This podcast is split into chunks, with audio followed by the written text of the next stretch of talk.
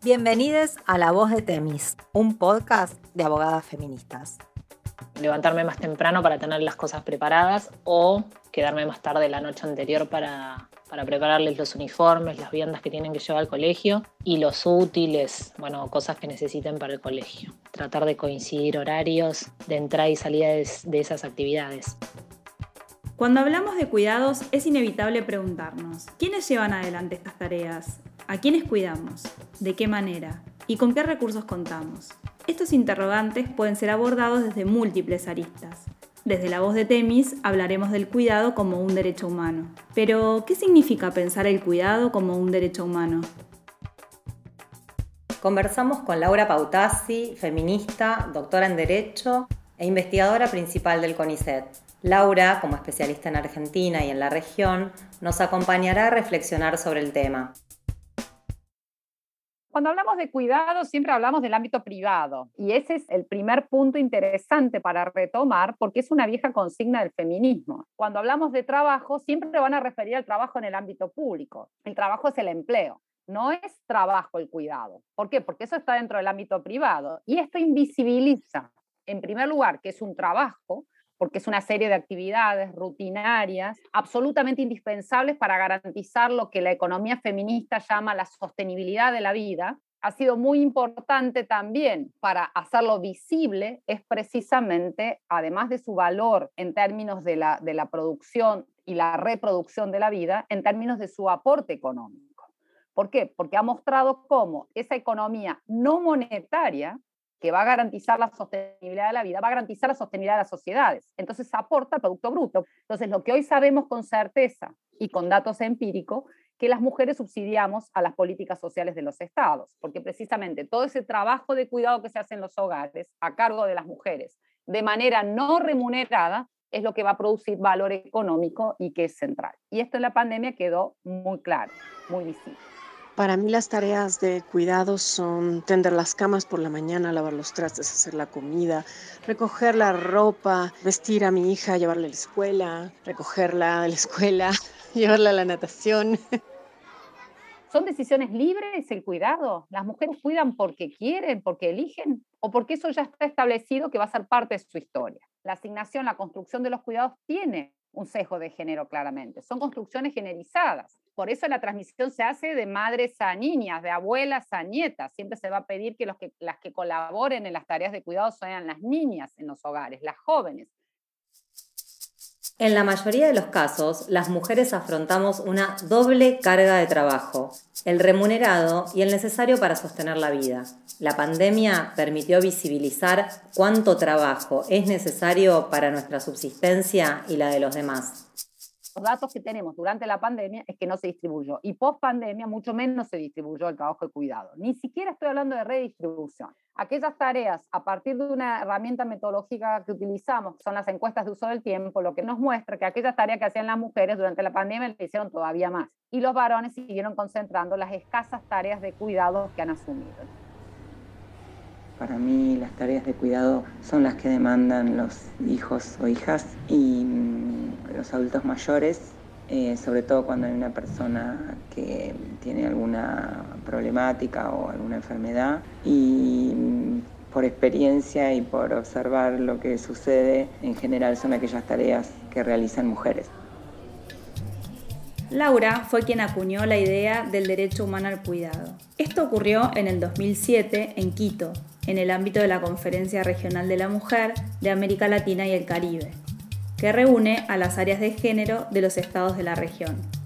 En aquella oportunidad, Laura elaboró un documento teórico en el que analiza todos los tratados de derechos humanos y concluye que los cuidados estaban presentes en esos instrumentos internacionales aun cuando no se utilice esa denominación lo que estaba el cuidado, si bien no estaba denominado como cuidado, estaba en todos los pactos y tratados internacionales. Los pactos y tratados internacionales reconocían el valor de la maternidad, la protección de la maternidad, la protección de las personas mayores, la protección, el concepto de vida digna. La Convención de Derechos del Niño ya establecía la obligatoriedad de ambos progenitores de cuidado de sus hijos, el concepto de niño, niña, adolescente, fantástico, porque es el gran cambio de paradigma esa conferencia. Los niños de ser objeto de tutela pasan a ser sujetos de derechos. Eso es cuidado.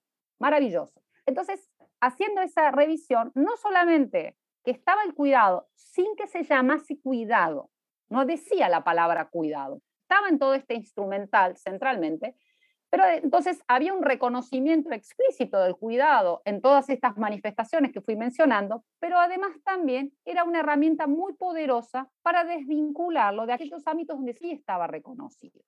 Hasta ese momento nosotros teníamos reconocido el cuidado en las normas civiles, que, que implicaba la obligación que si tenemos hijos tenemos que cuidarlos, ambos progenitores. Y si tenemos personas mayores a cargo también, y a su vez las personas, los abuelos, tienen que cuidar ante una situación de eh, pérdida de ingresos de un hogar, hacerse cargo también de sus nietos. Las leyes civiles siempre lo habían regulado a esto. Después teníamos reconocimiento de las leyes laborales, de las políticas de conciliación trabajo-familia.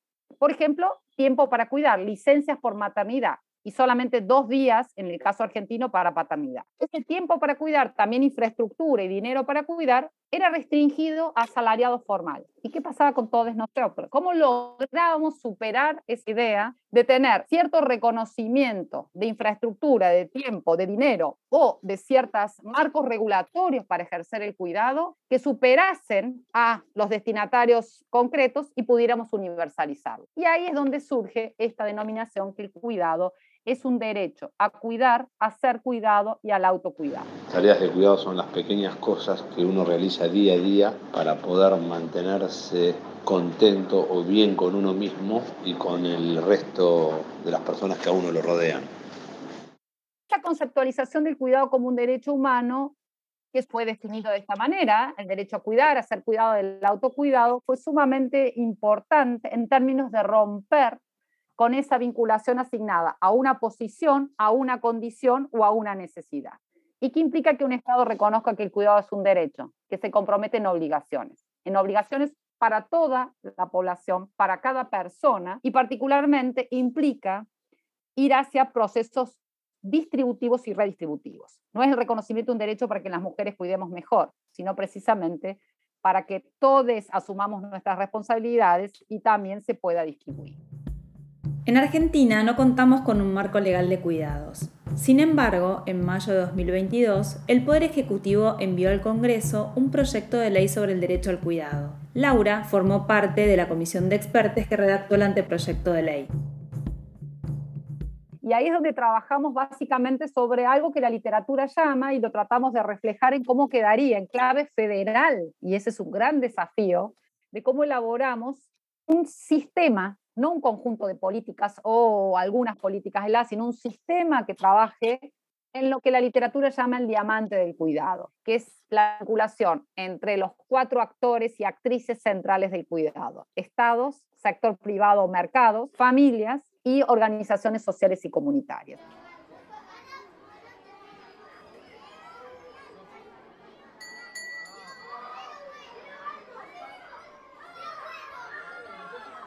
Entonces, ¿cuál era el objetivo de definir este? Primero, pensar a escala federal. Hasta ahora México está en esa línea, pero no tenemos países federales que hayan pensado en esta lógica de un sistema federales o nacionales de cuidados. Segundo, era pensarlo con mirada feminista, que ese fue el otro gran desafío, y también pensar una ley de orden público para que, para que integre a todas las lógicas estos actores del cuidado, pero además también las poblaciones destinatarias. Entonces, el proyecto es muy amplio, tiene también todo lo que está regulado a las licencias, que es un avance muy importante, y conjuga más de 70 proyectos de ley que se han venido debatiendo en estos últimos años.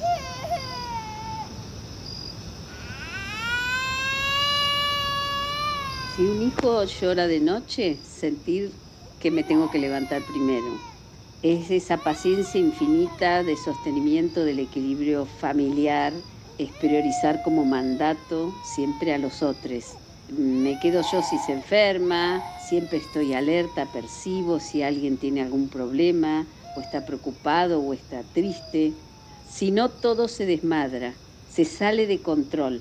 Odio esa palabra desmadre. Y lo malo, sentir que eso se extiende en todas las áreas de la vida de una mujer. Creería que me ocupo del 80% de los cuidados de la casa desde cosas mínimas como cortarle las uñas a mis hijas, eh, que se laven los dientes, ver qué ropa tienen para ponerse para el colegio.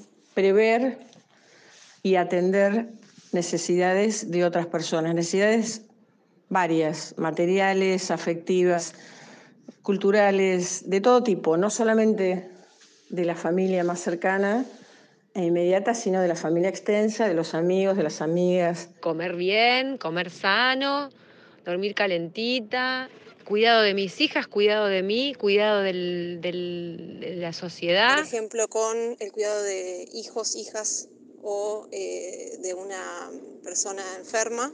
Y también eh, son aquellas actividades que comprenden no a otras personas, pero sí al cuidado, como por ejemplo limpiar, lavar, que además son actividades que no están remuneradas.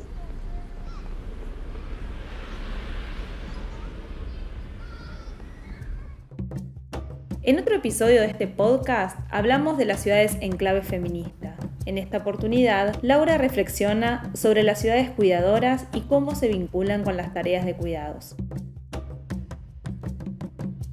Pensando en el ámbito de una ciudad, por ejemplo, el tiempo de traslados para llevar a los niños al colegio o a una persona con discapacidad a sus tratamientos de salud son centrales para organizar. Entonces yo tengo que organizar un sistema público que tenga móviles que incorporen, por ejemplo, la posibilidad de una rampa especial para personas con movilidad reducida, pero también que tengan horarios acordes con los horarios en los cuales hay mayor flujo de cuidados, que tiene que ver con, por ejemplo, el ingreso a, las escuelas a, a, primera hora. Entonces, la lógica de las ciudades cuidadoras es pensarlas en ese registro, pensarlas en el registro de cómo garantizamos no solamente espacios públicos con alumbrado, no solamente un uso, que también, y ahí hay una vinculación también muy importante con el medio ambiente. El cuidado contribuye a la protección medioambiental. El proyecto Cuidar en Igualdad reconoce el derecho de todas las personas a recibir y brindar cuidados, como también el derecho al autocuidado. Protege a todas las personas que cuidan, de forma remunerada o no, y también a todas las que necesitan cuidados. Niñas, niñas, niños y adolescentes, personas de 60 años o más, y personas con discapacidad cuando lo requieran. El proyecto promueve una organización social del cuidado más justa y con responsabilidades compartidas, involucrando a todas las personas y ámbitos vinculados con el trabajo de cuidados para que no recaigan solo en las mujeres.